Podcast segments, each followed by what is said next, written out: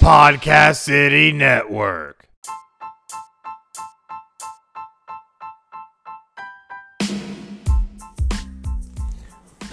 Hi everyone, I am your host, Mark the Shark Ritorto, and welcome to the Mark the Shark MMA show, where every week we talk about the wonderful sport of MMA. Today we will review the most recent and upcoming events in MMA news.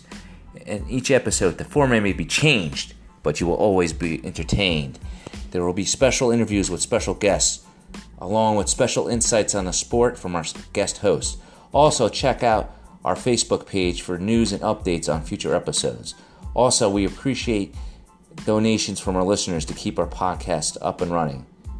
You can make a donation by clicking on the click the support button found at anchor.fm slash Mark the Shark MMA show. And that's Mark spelled with a C and not a K. We are also looking for guests who want to be on the show and sponsors who want to advertise their product and brand on the show. For more information, contact me on the Mark the Shark MMA show Facebook page page. Also, for a plug-in, if you're looking for a good action thriller suspense novel, check out a book called The Cabal: The Saga Begins. You can find it on both Barnes & Noble and Amazon.com. It is available in paperback, Kindle, and audiobooks format on Amazon.com. Paperback version only on BarnesandNoble.com, and the hardcover version is only available at www.retortofamilybooks.com. For a good book for your kid to read, check out I Am a Survivor or Invisible Girl, written by a little 11 year old girl by the name of Christina Ritorto. She has her books in Kindle and audiobook format and paperback format on Amazon.com and paperback format on both Amazon.com and BarnesandNoble.com.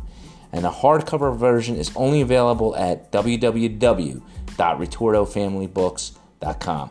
Okay, everyone, keep on listening. We'll be back shortly after this break.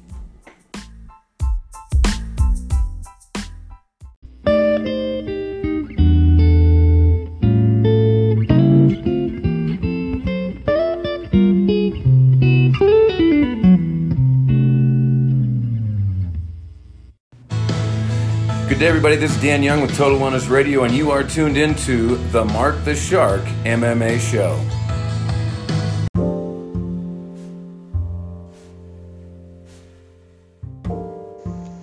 Today's show is brought to you by Audible. Audible is offering our listeners a free audiobook with a 30-day trial membership. Just go to www.audibletrial.com slash MMA show and browse the unmatched selection of audio programs. Download a title for free and start listening. It's that easy. Go to www.audibletrial.com slash MMA show.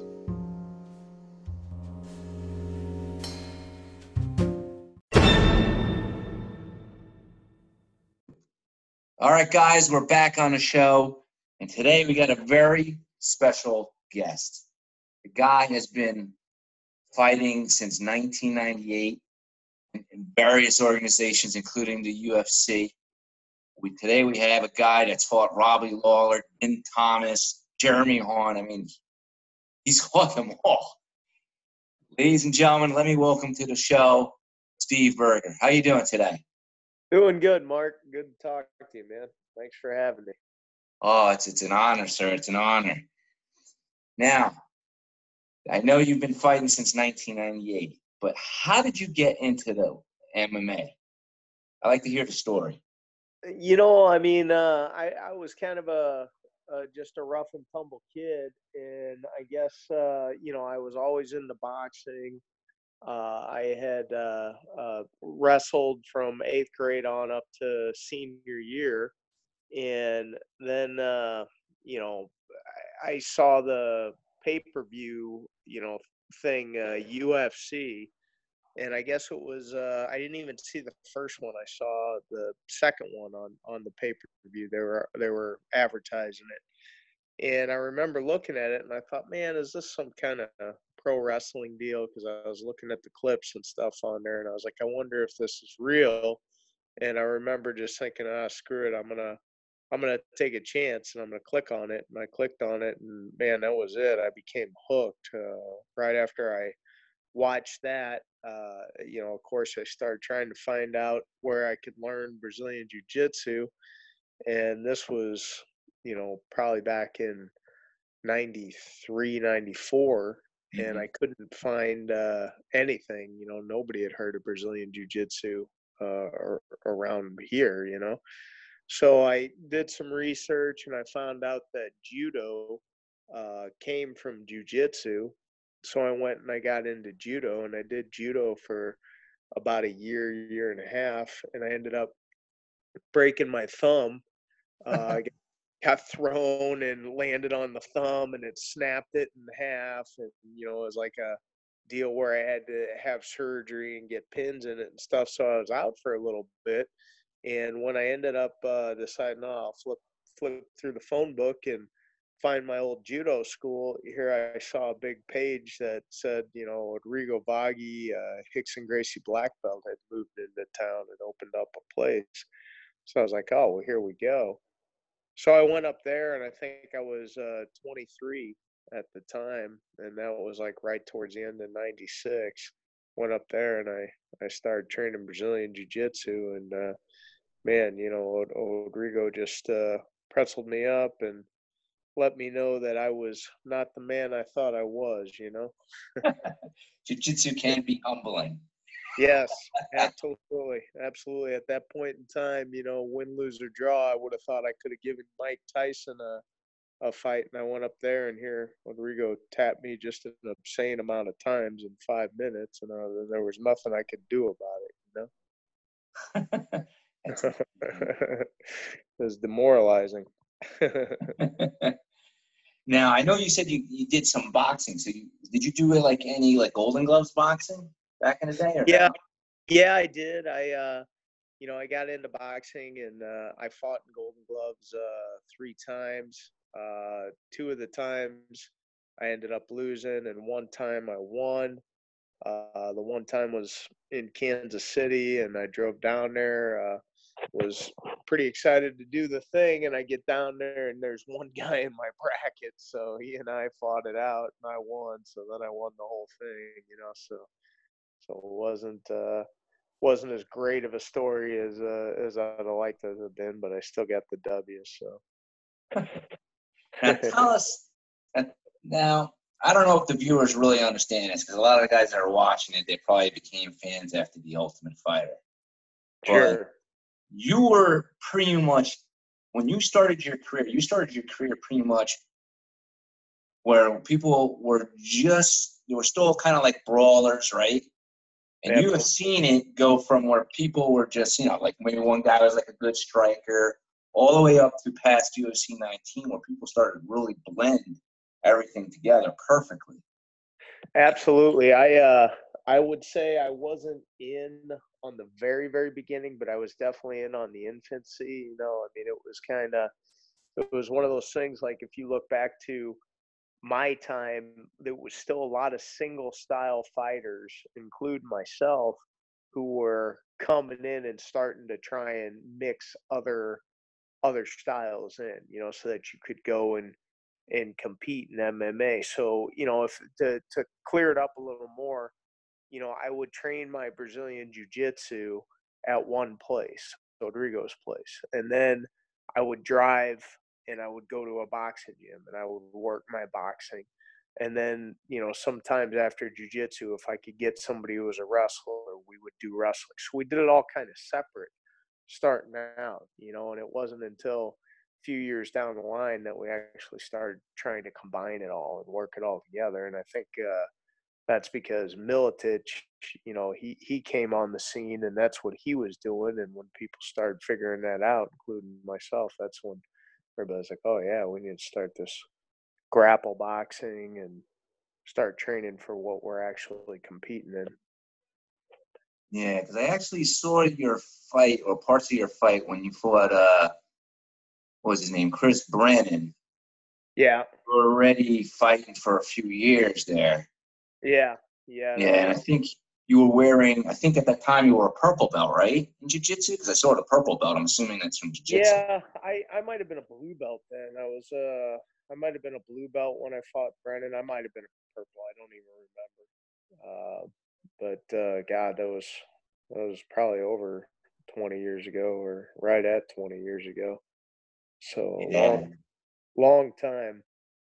I mean, you've done it all. You know what I mean? Yeah.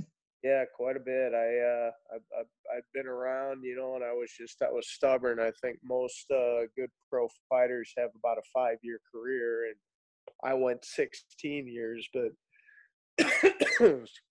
excuse me, not that that was the right thing to do. I probably stayed in a little too long. Yeah. And what do you think is the biggest change that you've seen, like between even let's say from when you started your uh, like ended your career to like now? I mean, you've had seen some major changes in the sport, right? Like, how do you feel about it? Uh, you know, I mean, biggest thing is is that I think that uh, every, everybody's kind of, you know, if you're gonna if you're gonna fight, you know to train. You know, don't like you know we used to like I touched on earlier. We used to train our jujitsu in a gi, and then we'd go ahead and we'd you know do some wrestling, and then we'd go to another place and we'd do some boxing. Now it's you know everybody knows, hey, if you're gonna fight, you need to get in there and you need to train like you're gonna fight. You know, you you have to you know put the obviously you, you take your precautions you put the headgear and you put the uh, the bigger gloves on you know but they're still open and you know you you put the shin pads on and all that you go you go hardcore that that way starting out you know i was just doing boxing in a ring and then i would come and do jujitsu and then i'd try and wrestle a little bit you know and it just uh, and then you try and combine it all together in the ring uh, you know now everybody's just training for the sport that they're doing. Mm. Now, how did you handle yourself financially back then? Because, I mean, the money is there now. It's still not as big as you know other professional sports like baseball or football. But um, did, were you doing all this while you were working a full time job? Yeah, absolutely. Uh, you know, I I was a roofer so I would I would go and I would roof all day, and then uh, then you know I'd go to the gym at night and train. Wow, that's not like an easy job either. Roofing construction is definitely not easy. No, not at all. You know, I mean, it was one of those things that uh, you're gonna have to forgive me. I don't know what's going on. I swallowed a frog or something. I'm choking here while I'm trying to talk to you. Hang on, let me get a drink.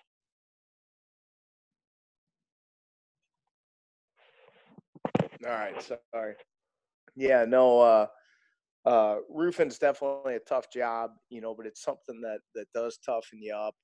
Uh, it's funny. I was talking to a guy I was doing a podcast with a few weeks ago, and I was telling him, you know, I mean, I really, when I look back, I think it attributed a lot of my toughness uh, too, I, I can attribute a lot of my toughness to roofing because mm-hmm. you know when you're up there and the sun's beating down on you and you know you're just you dead tired you've been slinging shingles all day and pounding them in you know uh, you you want to quit but then you're like well you know the sooner i get this roof done the sooner i go home so you just keep muscling through you know yeah and, you know and so doing a whole workout afterwards is not easy Absolutely. You know, there was many a times when I came home and jumped in that shower and then came out and I was like, man, all I want to do is go to sleep. But it's like, well, I got the gym in the hour. Might as well slam some coffee and go. You know. Man, and what um what area did you grow up in? I grew up in uh, South County, born and raised in St. Louis. And where? St. Louis, Missouri. Oh, okay, okay. Mm-hmm. Okay. And then I see, I see your record you fought like Jeremy Horn. Like, did you ever like fight someone that you trained with in all these matches that you had? No. Uh, you know, I mean, what's funny is uh, I, I trained with Jeremy later on, you know, and there was guys that I had fought and trained with afterwards. But uh, you know, like I think Matt Hughes uh, had come to uh, Granite City, Illinois, and opened up the hit squad. And so Matt and Jeremy were real tight. So Jeremy was down there at the hit squad. So I would go up there and I'd roll with Matt and Jeremy. And, uh, you know, and uh, of course, everything was friendly. You know, we just kind of at one time, you know, we had fought, and uh, then you know I went up there and we got a little work. You know, it was kind of kind of a cool setup that he had there. So that was that training session was after you fought, correct? Yeah, that was years after I had fought him. Ah, and how was it uh, working out with Matt Hughes? Man, the guy's strong as hell. You know, he's a he was a monster. It was probably uh, seven or eight years ago that I went up there. He was uh, definitely a better jujitsu player than uh, than I had expected. You know, because I I thought he was basically just a a wrestler. And uh, when when I went up there and rolled with him, uh, we had a real solid match. You know, neither one of us tapped each other, but it was a it was a solid match, and he uh, he was as strong as the Hulk. You know. Um, now a lot of the training, I guess, is was uh, nogi, correct? Yes. Uh, now, out of all out of all the fights you had, like, who was your toughest opponent?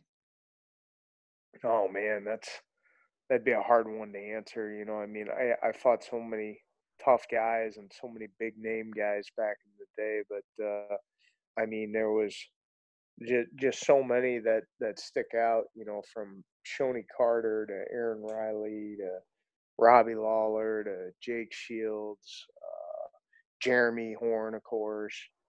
Um, eh, just so many tough picking picking the toughest. That's that would just be too hard, you know.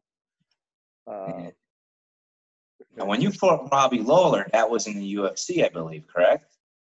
Uh, yes, yes, absolutely. I got uh, got the call, uh, you know, to fight this kid named Robbie Lawler, and you know, it was my dad who actually took the call, and he he just calls me up. I was sitting on the roof. I really kind of thought my time in the UFC was done at that point because I had been there and lost, and then I went back and I got a no contest, and then I was like, oh man, I just screwed it up. So I was like, eh, well, you know, I'll just take a break and go back to roofing. And next thing I know, uh, uh, time had went by, and I'm sitting on the roof, and my dad calls me up, and he's like, "Hey, guess what? Got a fight in the UFC." I was like, "Really? When?" He's like, "In two weeks." It's like, "Oh wow." Yeah, I was like, Dad, I haven't been training. I haven't. He said, doesn't matter. This is a big show. You don't say no. I was like, all right, you're right. And uh, next thing I know, I I was 205 pounds at the time. I just started concentrating on cutting weight and getting uh getting myself down so I can make that 170. And uh, was on the plane the following week, and and I fought Robbie. And you know, first round went well, but uh, second round he caught me, and that was that. Now, how many weeks preparation did you have for that fight? Man, I didn't I didn't have much at all. I'd say probably it was I you know, we're going back to I think it was 2003, but I I'd say I probably had about a week and a half. Uh Oh, so you cut all that weight in, in a week and a half? yeah, cut a I cut a ton of weight, you know, because they uh they get you out there about a week before the fight. And I think I got the call from my dad about two and a half weeks before uh before the fight. So, you know, they uh they, you know, it was just like, man, it's just time to go. You know, I just uh jumped jumped on the treadmill and started running and started starving myself, you know, trying to cut the weight and make it. And uh, Yeah. like I said, first round I I was feeling good, but I I was gassing real quick, you know. And uh, second round I just came out sloppy, and Robbie is not the type of guy to come out sloppy. You know, I was had my my hand down, and he came over the top with that right hook and followed it up with a nice little combination. And when he got on top of me, that was it. You know. Wow. Now, was he the strongest puncher you, you faced? Uh, yeah, I'll tell you what, he uh he probably was the the strongest, but I mean, I uh I fought a guy by the name of Waylon Lowe. I only got uh KO'd two times, one by Robbie Lawler and another by Waylon and uh and Waylon was later on in my career, but uh boy, he he knocked me out and I mean, he put me to sleep. knocked me out. I was uh, you know, I was seeing Tweety Bird with with Robbie, but uh, Waylon, I I think I was out for a couple minutes. You know, it wasn't one of my better fights. It was uh towards the end of my end of my career, and we were throwing some punches, and the next thing I know, I was just waking up, and they're like, "You all right? Hey, you know who you are." Wow. Now, out of all your wins, because you got like 20 wins on your record here, probably more. I'm just going off the top of my head. Sure. But uh, which one was the, meant the most to you?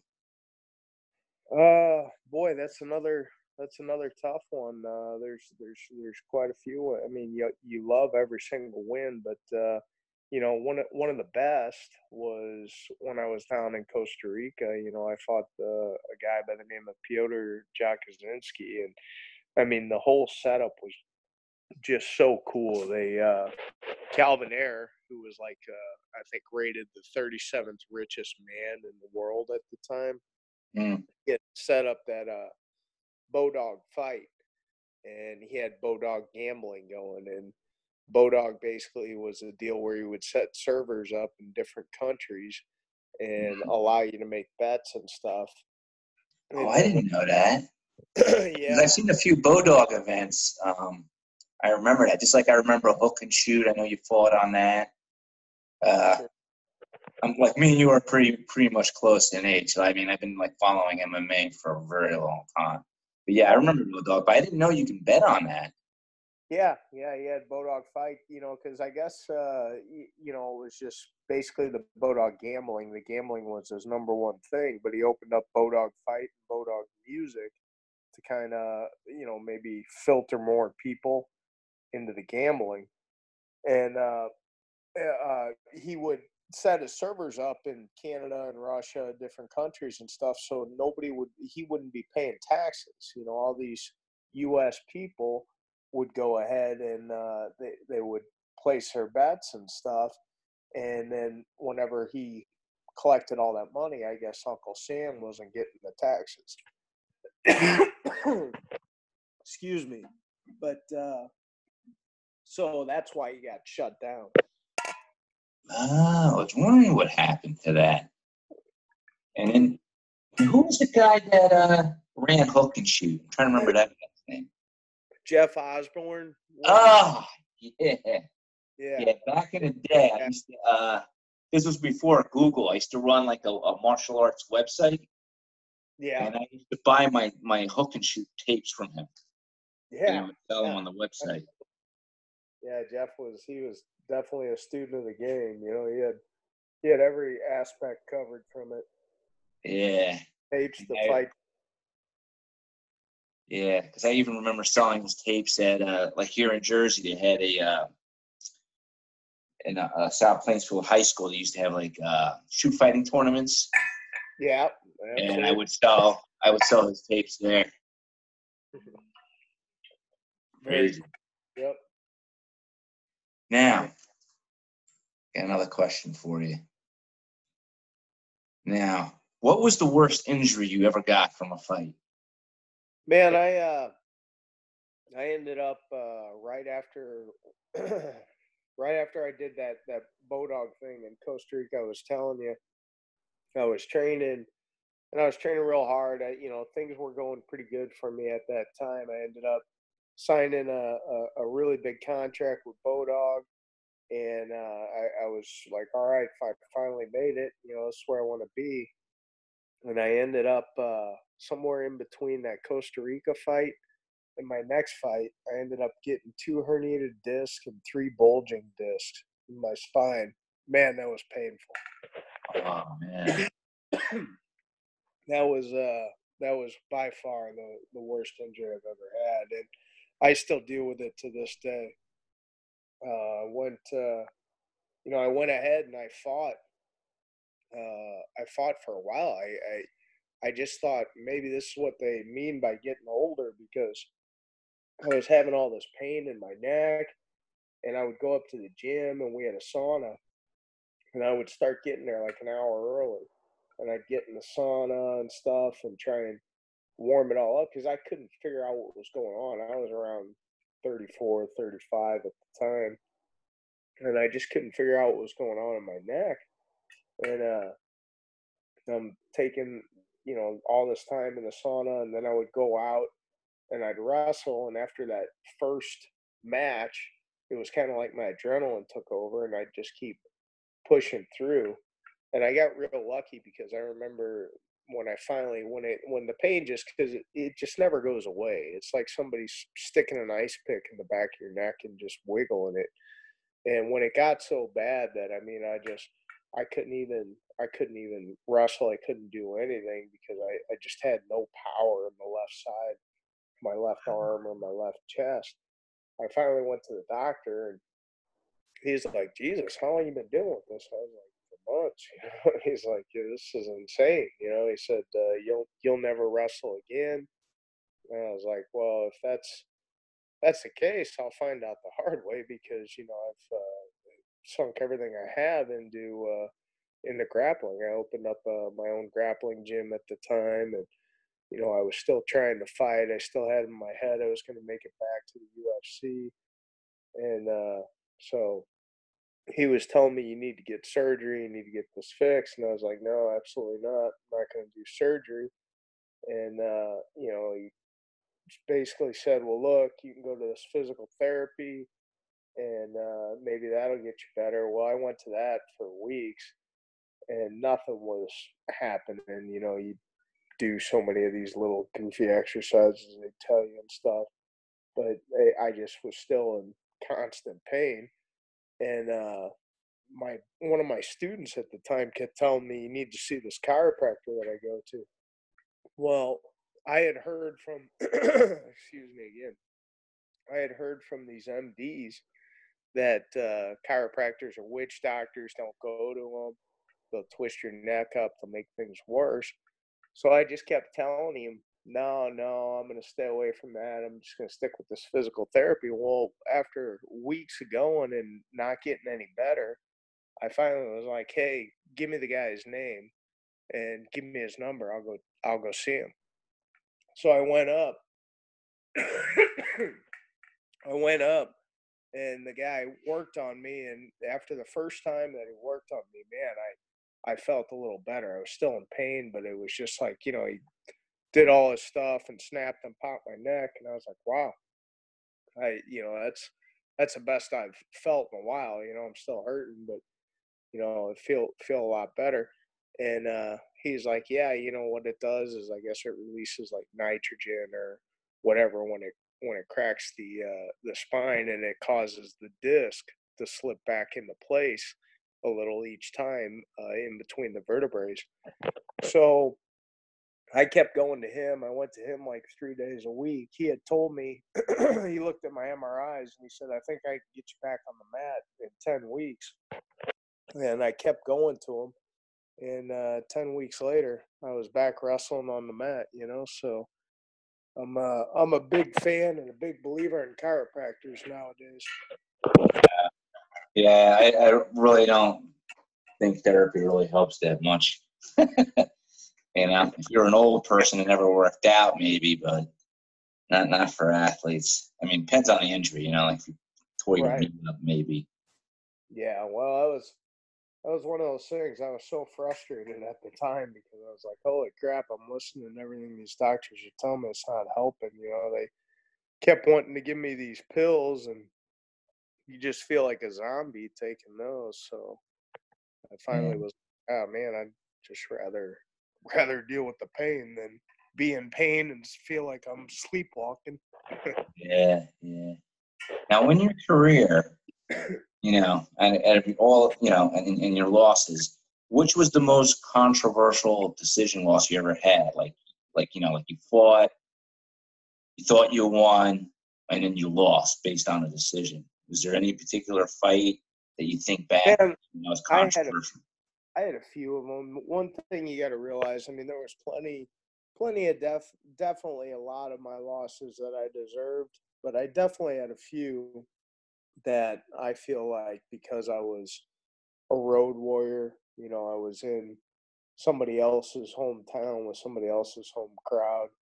You know, I I got I got the loss. The other guy got the nod. You know, anytime it was close fight.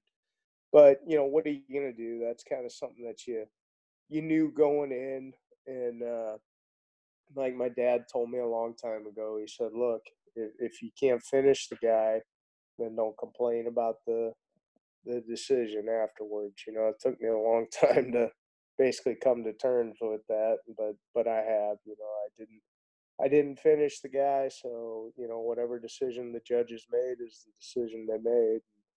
No Mhm. amount of or saying, "Well, what about this, this, and this?" going to change it, you know. Because believe me, I, I tried in the past to cry and say different stuff, it didn't work. Yeah. Now, nowadays you see a lot of these professional MMA fighters getting caught with per- performance enhancement drugs, you know, uh, testosterone replacement therapy and all that. Has there been any opponents that you fought that you felt like, oh man, this guy's definitely on something? Absolutely. I mean, you look at the you look at the uh, the list of the fighters that I fought. Uh, I know for a fact that that they were on crap, you know, and that's one thing I can say. Even though I'm a 500 fighter, you know, I can say I fought every fight clean, you know. So I I never did do it, and uh, you know, maybe maybe that was a mistake. You know, maybe I should have, but uh, you know, it's one of those things that at least I can say, hey, I fought every fight clean, and you know, quite a few of those guys were juiced up and they beat me, but there were some of those guys that I beat that were juiced up too. You know, so it is what it is. So, what are you doing nowadays? Uh, you have your own um, gym now, I believe. No, I uh, I had my own gym for about uh, 12 years, but I shut it down about three years ago. Uh, it just it got to the point, you know, I never lost money on it, but I have, you know, I have a son and I have a daughter, and my son was about 10 at the time. My daughter was about six, and I was working a full time job, and then I was driving up to uh, the gym, waiting around until the gym got going and then I would train, and then by the time I shut the gym down and mop the mats and do all that crap, come home, it'd be about nine nine fifteen, and uh, you know the kids were either in bed or going to bed, and it just got to the point where I was like, man, you know why why am I doing this? I'm I'm not uh, I'm not fighting anymore, and I'm you know I'm not making uh, enough money to quit my day job with it, so you know I'm just hang it up. So I did. Yeah, But- it's not easy, right? Because you're missing out on uh, the special moments with your kids. Right. Absolutely. Yeah. Do you still train at all, like just to keep for Yeah. exercise? That'll I don't know if uh you know, unless something physically happens to me, I don't know if I'll ever stop. You know, I mean I've uh I I probably took the longest break that I ever took after I shut my gym down. I was probably out for a good year and just did nothing except for concentrate on eating. and uh, you know, I started packing on the pounds. I was like, geez, I need to get back after it. So I was I was getting a lot of calls. A lot of people would ask me, you know, hey, will you come teach some no gi jujitsu and stuff? So I I went ahead and I, I you know told a couple of guys, sure, I'll take you up on your offer. So I coached at a couple gyms, and uh, then when uh, things didn't work out one way or the other, you know, nothing bad, but uh, one guy just he went out of business. The other guy, he was about 45 minutes away from me, so that just got really, uh, really annoying. You know, having to drive there after work and then drive all the way back. So I had a gym by my house, and I ended up uh, going down there, and you know that guy uh, uh, had basically offered me a deal to coach there, and so I said, okay, I'll do it. These are the nights I can do it. So I've been down there. It's been nice. I've been able to stay in shape and keep wrestling around on the mats, and uh, you know share some of the knowledge that I've learned over the past 23 years. oh, that's good. At least you're you're keeping active. I bet when you had that year off, though, you you started feeling like some body parts that were aching you were not aching anymore, right? But you know, absolutely. I uh, I I I definitely feel it a lot more, even when I'm. Uh, you know, it used to be I'd I'd go and I'd work all day, then I'd go to the gym, I'd train all night, then I'd come home, I'd get four or five hours sleep, pop up to the exact same schedule, and it was like, you know, once I got up and shook off that grogginess, I was fine. You know, I was ready to run through a brick wall and was fine. Well, right around 38, 39, it started to hit me. Now I'm 46, and man, mm-hmm. it's like going I roll with these young guys, and we have good rolls and stuff, and then it's like I wake up the next morning, I feel like the Tin Man. I'm like, oh. Yeah, man, I, I feel you, dude. Yeah, I actually stopped training. I got injured in October.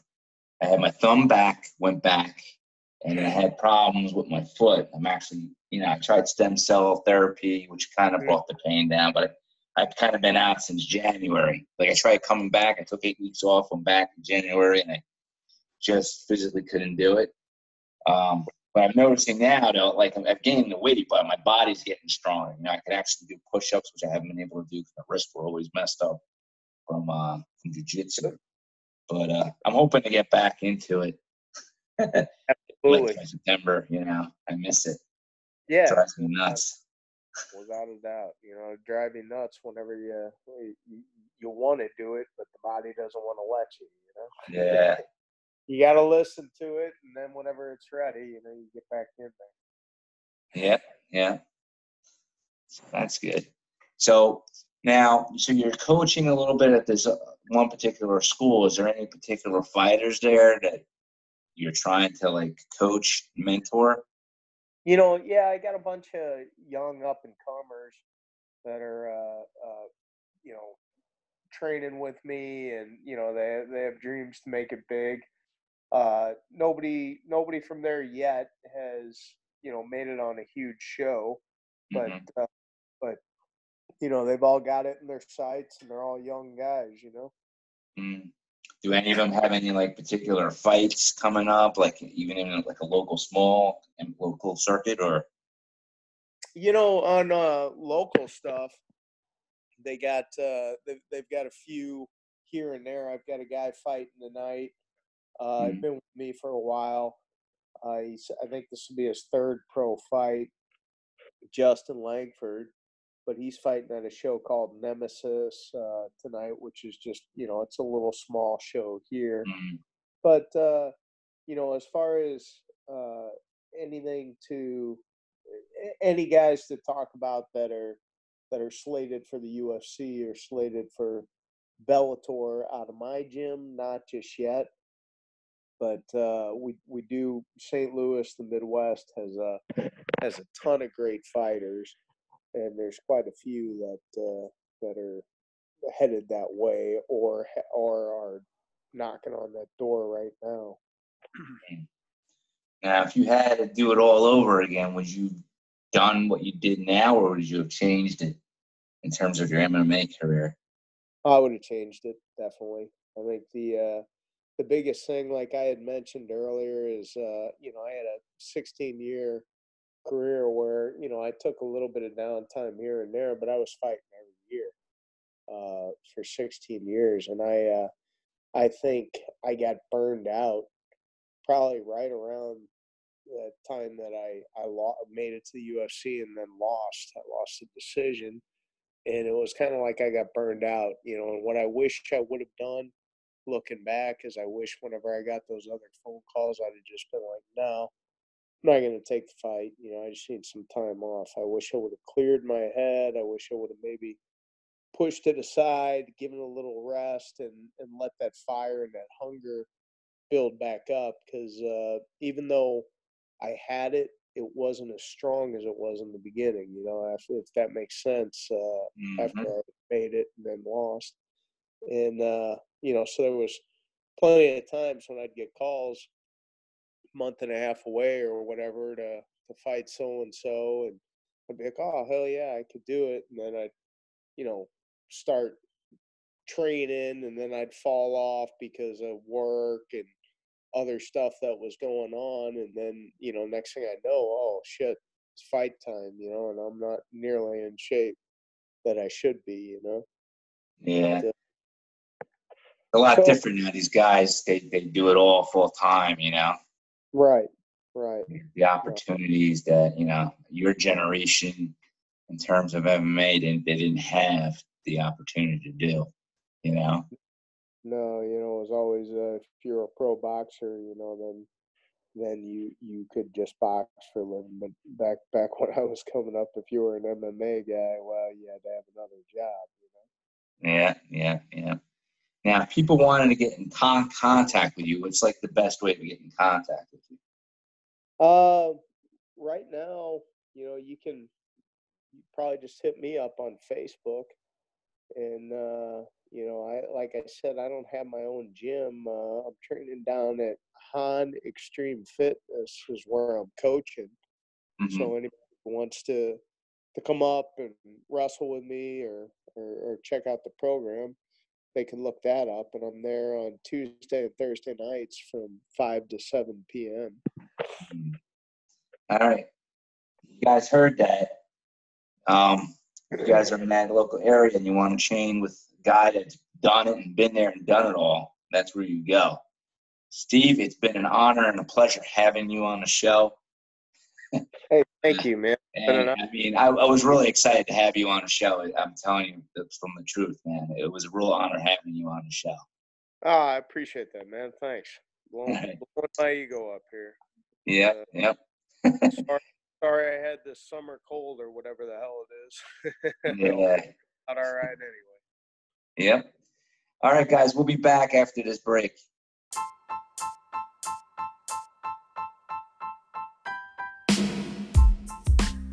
All right, guys, we're back to the show. This is Mark. And to all the listeners out there, we'd appreciate it if you uh, make a small contribution to keep the uh, podcast going. All you have to do is go to anchor.fm mark the sh- slash mark the shark MMA show and click on the support this podcast button. And it's Mark with a C and not a K. Again, it's anchor.fm slash mark the shark MMA show.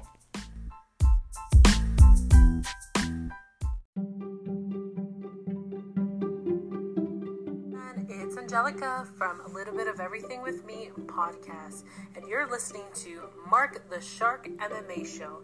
And don't forget to like, subscribe, and rate to his podcast for more amazing episodes.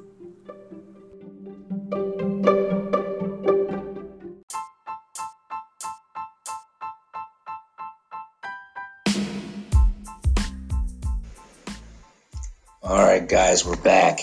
And now is the time for you guys to learn how to make money.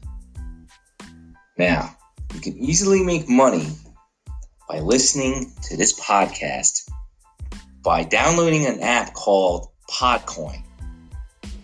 You either your Android phone or your tablet or your iPhone or your tablet. And it's fairly simple. For each podcast that you listen to, you earn points, and then you can redeem those points for either Amazon or Starbucks, or you can even donate it to charity. Now, by listening to my podcast and using this special promo code called MMA Show, that's the promo code MMA Show, you will get 300 pod coins just for signing up and using my code. Again, it's MMA Show, and the app is called Podcoin.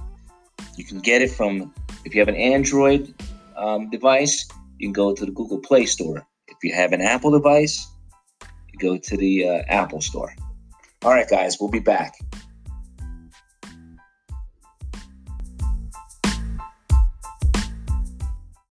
All right, guys, we're back on the show. I'm here with Zane. We're here to talk about this weekend's uh, UFC card, UFC 240 between Holloway and Edgar.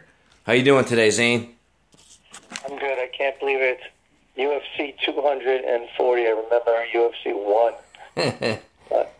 and now we're showing our age.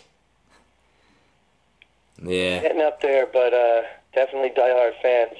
Uh, I hope everybody's excited for the next UFC. Um, Holloway and uh, Edgar uh, headlining. yep. Uh, that's going to be a pretty interesting, interesting fight.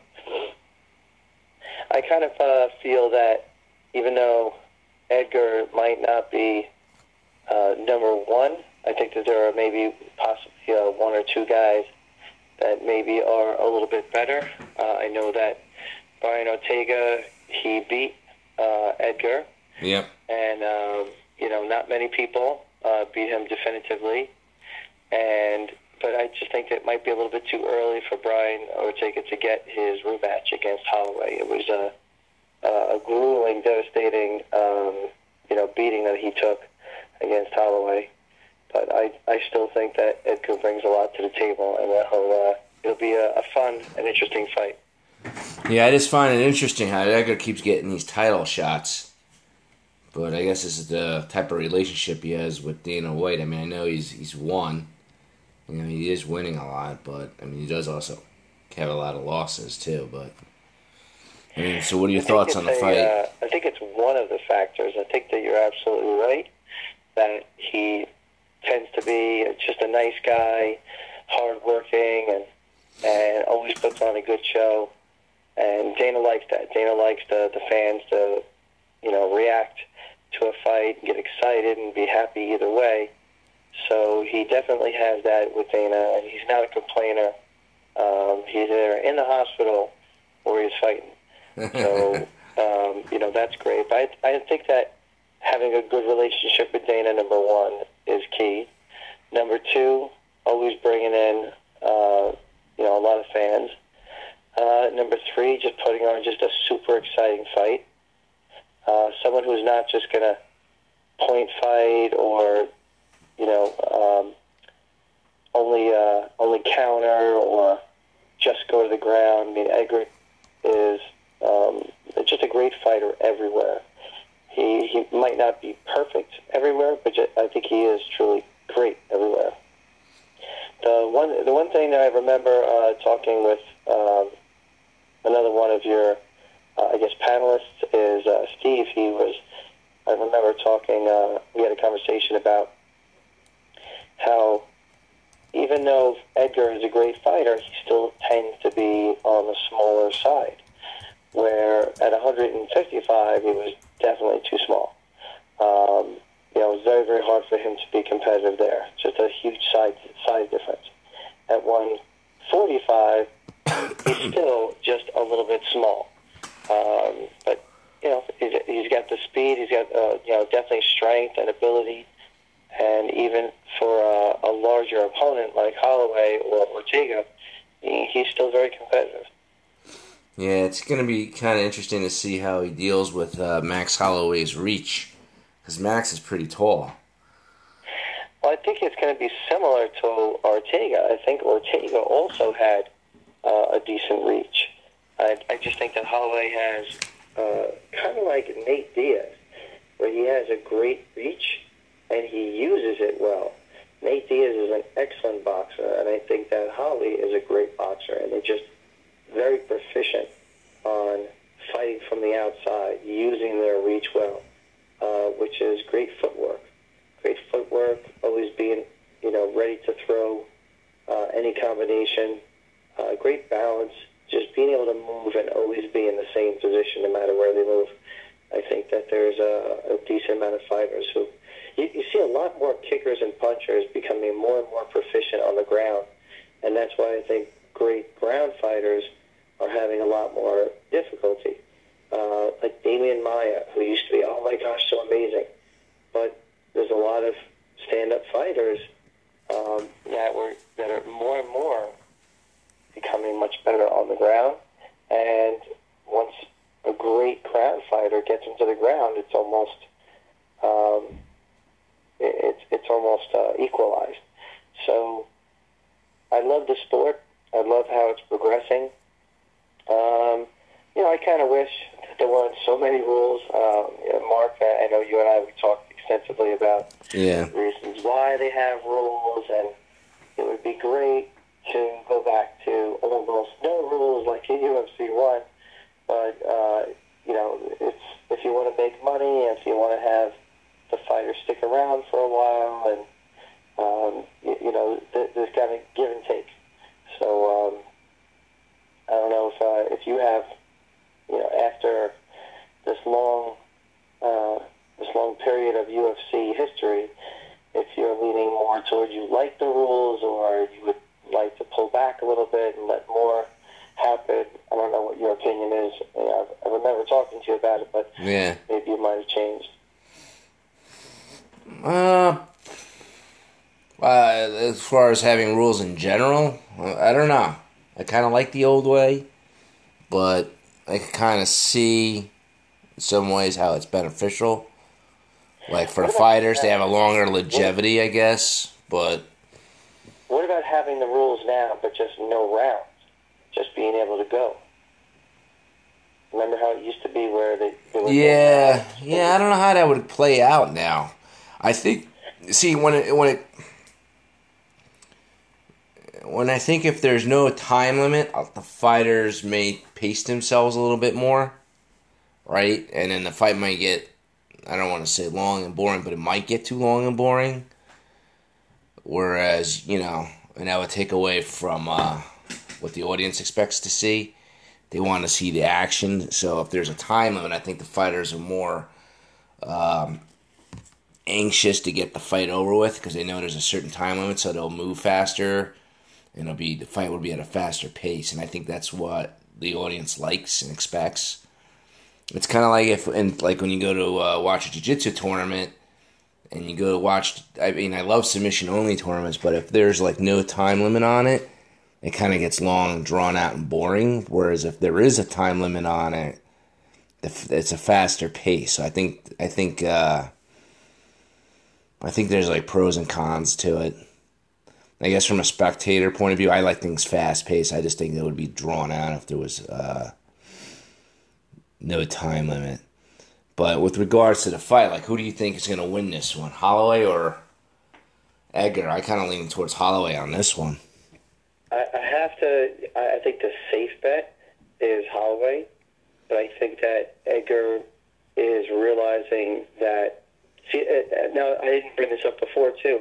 That I think that Dana and Edgar, yes, they do have a great relationship. I think that since Edgar is proving over and over again, hey, I'm giving a great show. Hey, I'm one of the top guys. Maybe not one or two, but definitely, you know, in the top. top Yeah, I think he's ranked number three or four now or something. Yeah, yeah, but I, I think Dana wants to throw him a bone and give him, you know, that possibility of getting the title again. Mm. He's getting up there in age. He's only got a couple, maybe one or two more title fights, maybe after this, and then he really should be hanging it up, you know, if he wants to stay healthy. And Yeah, I think that's what Dana is trying to trying to give him a shot. Every everybody at the, the top five, anybody in the top five, they got a shot. Um, you know, below that, they got some improvements to do. So I think that um, you know, there's there's certain guys that might be at the top, but maybe it's not a great matchup. Maybe it wouldn't be a great fight. Maybe they're injured. Maybe they, they just got off of a big fight. So I think a lot of things that go into the match weekend. I think that uh, you know Dana doesn't exactly have the easiest job that everyone thinks he has, where it's just fun. yeah, Sometimes he's dealing with fighters that have issues, personal issues, or you know he's got to worry about well which country we're going to be in and who's healthy and all that kind of stuff. yeah, So, and, and just trying to give, you know, some new blood, um, you know, some opportunities, and uh, you know, make things exciting. You know, sometimes these younger fighters are just able to weather the storm a lot better than some of the fighters that have a lot of scar tissue or just have uh, knee problems. So maybe they can get battered, and then after round two, someone's got a broken foot or a broken hand from beating somebody up, and then all of a sudden, the you know the better fighter loses just because he's getting hurt trying to beat up the other guy. So and you know we've seen that before. So it's it's such an interesting sport. Um, you know, like street fighting. You know, you can get you know somebody who's a great fighter and they can hit you ten times, and then the other tougher guy who could just weather it, boom, one shot. yeah, Mean that the other guy is a better fighter? No, just means that he was able to take more damage. So, um, you know, lot, so many things can happen. yeah. Well, one guy I think that's that's kind of like climbing through the ladder lately is uh, what's his name, Josh Emmett. He's been like knocking out people. He just cracked the top ten. He's like ranked number eight. So, be interesting to see if he. I think if he gets one or two more fights, he might be up for title contention because he's won his last. If he's an exciting fighter, Yeah, he wins, but he's been knocking people out. Yeah, that's what I'm saying. Yeah. He's exciting, making people stand up. If there's, it's fast paced and it's got up and down. Yeah. And, He knocked out uh, Stephens, Jeremy Stephens, and Michael Johnson. And his last fight, he won too. So he's on a tear. But Stephens, I've seen him um, at the top five. yeah, I've seen him, you know, then he gets knocked down, and then he's got to climb his way back up. And Stephens is tough as nails, but he's had a lot of fights, so it's possible. I mean, I'm sure you know this, and well, I definitely know that you know this. That you get knocked out once, uh, might have been hard to knock out first time. A little bit easier the second time. This is a scientific fact. After the second or third time you get knocked out, eh, you start becoming Glass Joe. So um, eh, you know it's just easier and easier. So a lot of it's not just these older guys or these guys who've been around longer that their you know their muscles or their ligaments or their knees or um, they're getting. It's just that their jaw and their head can't take it like they used to. It's easier to get knocked out the more you get knocked out. It's just a proven fact. yeah. So Now, what is your take on the uh, the co-main event, which is Cyborg versus Felicia Spencer, who was the Invicta featherweight champ? uh, I tell you, anybody who fights uh, with that type of knockout power, where it's um, a, a, cy- a cyborg or uh, the champion, those two women are without a doubt the hardest hitters in you know either division, 135 or 145. Holly Holm even has a pretty good knockout punch, but you, you go up a level when it comes to Cyborg and the champ and the champion. Excuse me. Yeah, Um, yeah, Nunes.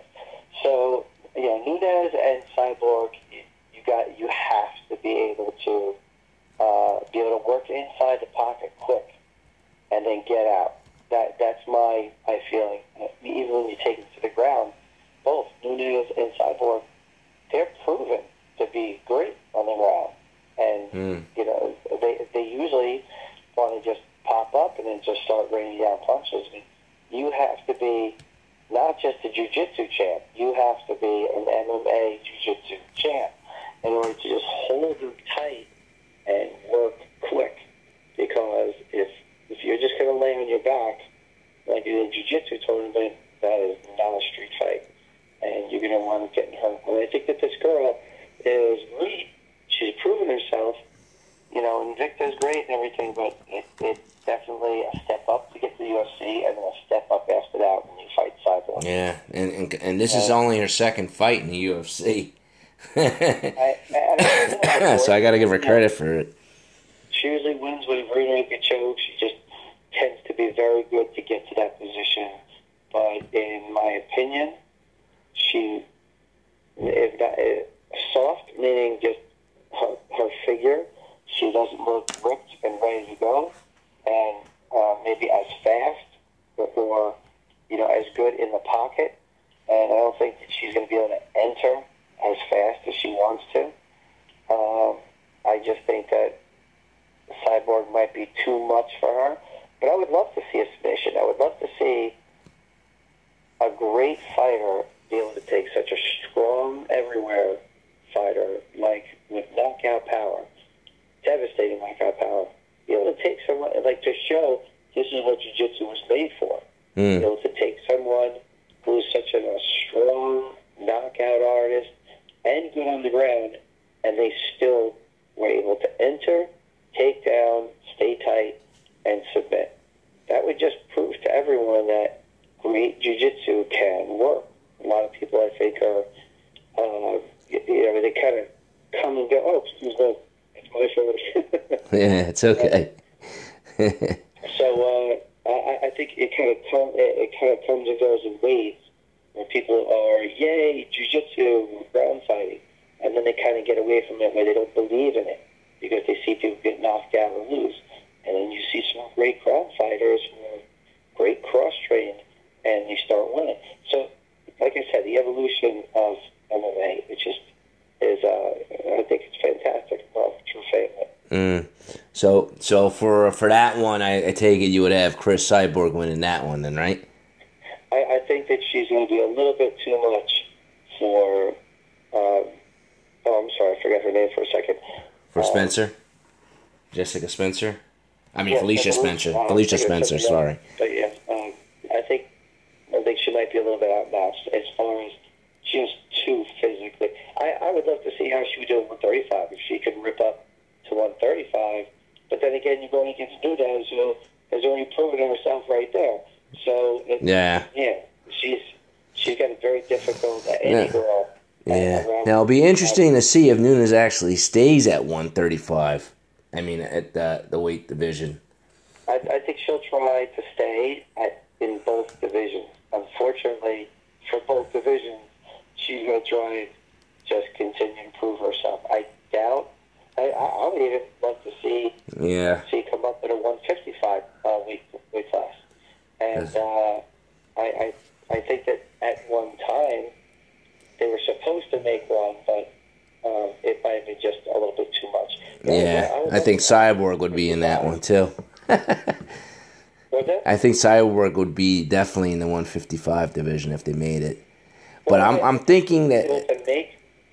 Say it again. Say again? Uh, I, was, I think that Cyborg is able to make 145. I think it would be. May I, I think first of all she's been around for a long time. You know, her Cyborg has been around. Uh, what, maybe at least eight years. Yeah. Uh, how much? Uh, Yeah, and her normal weight is 145, but I'm sure she'll be happy if they make a 155.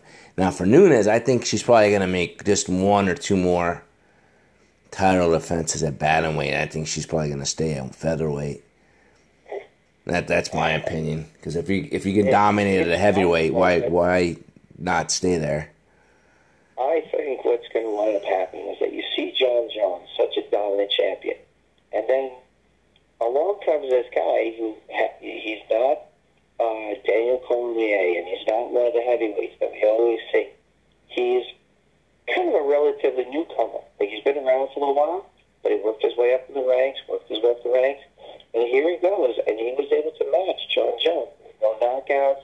There was no times of like, oh my gosh, where, where someone was truly dominant. It was a very evenly matched. Oh, you're talking about Jon Jones' last fight yeah, yeah. San- against and, uh, Santos now, I'm sorry. with against Santos.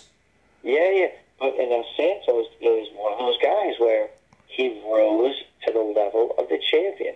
Where you, you saw Anderson Silva, Jon Jones, all these people, or all these uh, great, great fighters where you think, oh my gosh, they're Superman in their division.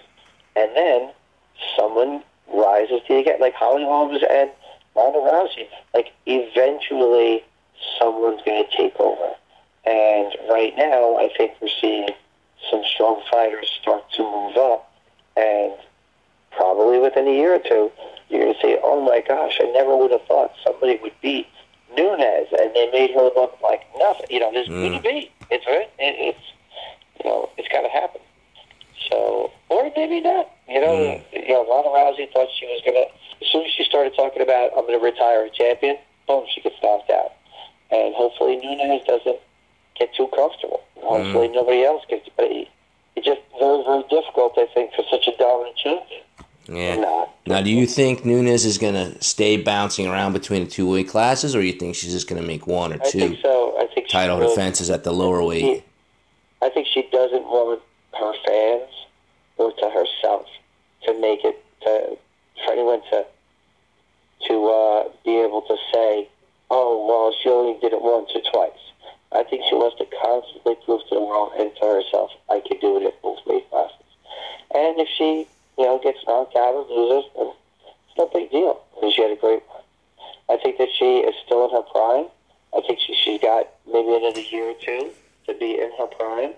And then eventually, you know, injuries, they're going to wear on you. Age is going to wear on you. And someone's going to move up. I think that's what always happens. Age is undefeated. Time is undefeated, excuse me. Yep. Yeah. All right. So we got Holloway beating Edgar, and then we got Cris Cyborg beating Felicia Spencer. Those are our picks, guys. All right, guys. We'll be back. What were you gonna say, Sal? I was, I was I was going to say um, that both of these fights are going to be great. Yep. And I think all four fighters should be truly respected. I think they're all just great people and great fighters. And I think, um, you know, they all have a chance. And I wish every, I wish them all, you know, the best of luck. And uh, whichever way it goes, I think uh, I think it's going to be. I think it's they, they deserve it. Whichever Yep. way it goes. Yep. And just a quick note to everybody who's out there: this is this is a pay per view event. So you're not going to get it on regular ESPN Plus. You have to uh, obviously the prelims you can get on uh, regular ESPN, and the pre prelims you get on ESPN Plus. But the main event is only available on pay per view. That starts at ten o'clock Eastern time. So It does. And I actually have to get to another interview. So, ladies and gentlemen, this is Zane. I'm going to be signing off. Watch next UFC to UFC 240. All right, Zane, thanks for coming. Everybody out there, those were our picks for UFC 240. We'll be back after this short break.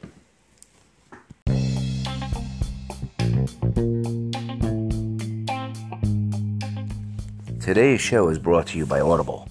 Audible is offering our listeners a free audiobook with a 30-day trial membership. Just go to www.audibletrial.com slash MMA show and browse the unmatched selection of audio programs. Download a trial for free and start listening. It's that easy. Go to audible.com slash MMA show. Why Audible? Audible content includes an unmatched selection of audiobooks, original shows, news, comedy, and more from leading audiobook publishers, broadcasters, and entertainers. And if you need a book suggestion, I have two.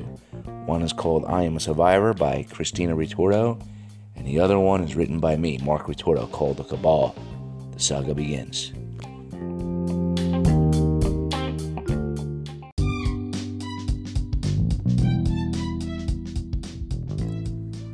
This is a Coupon Queen pin from the CQP Moments podcast, and you're listening to Mark the Shark MMA Show.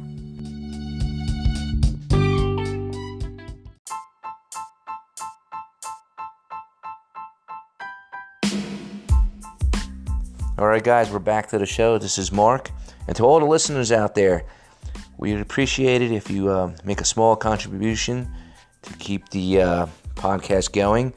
All you have to do is go to anchor.fm mark the sh- slash mark the shark MMA show and click on the support this podcast button. And it's Mark with a C and not a K. Again, it's anchor.fm slash mark the shark MMA show.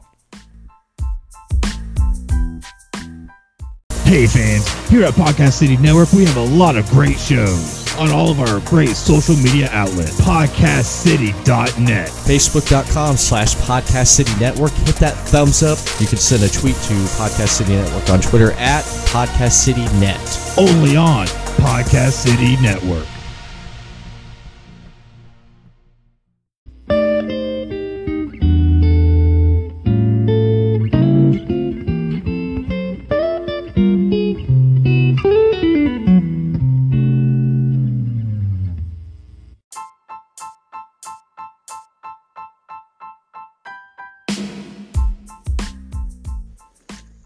Guys, we're at the end of our show.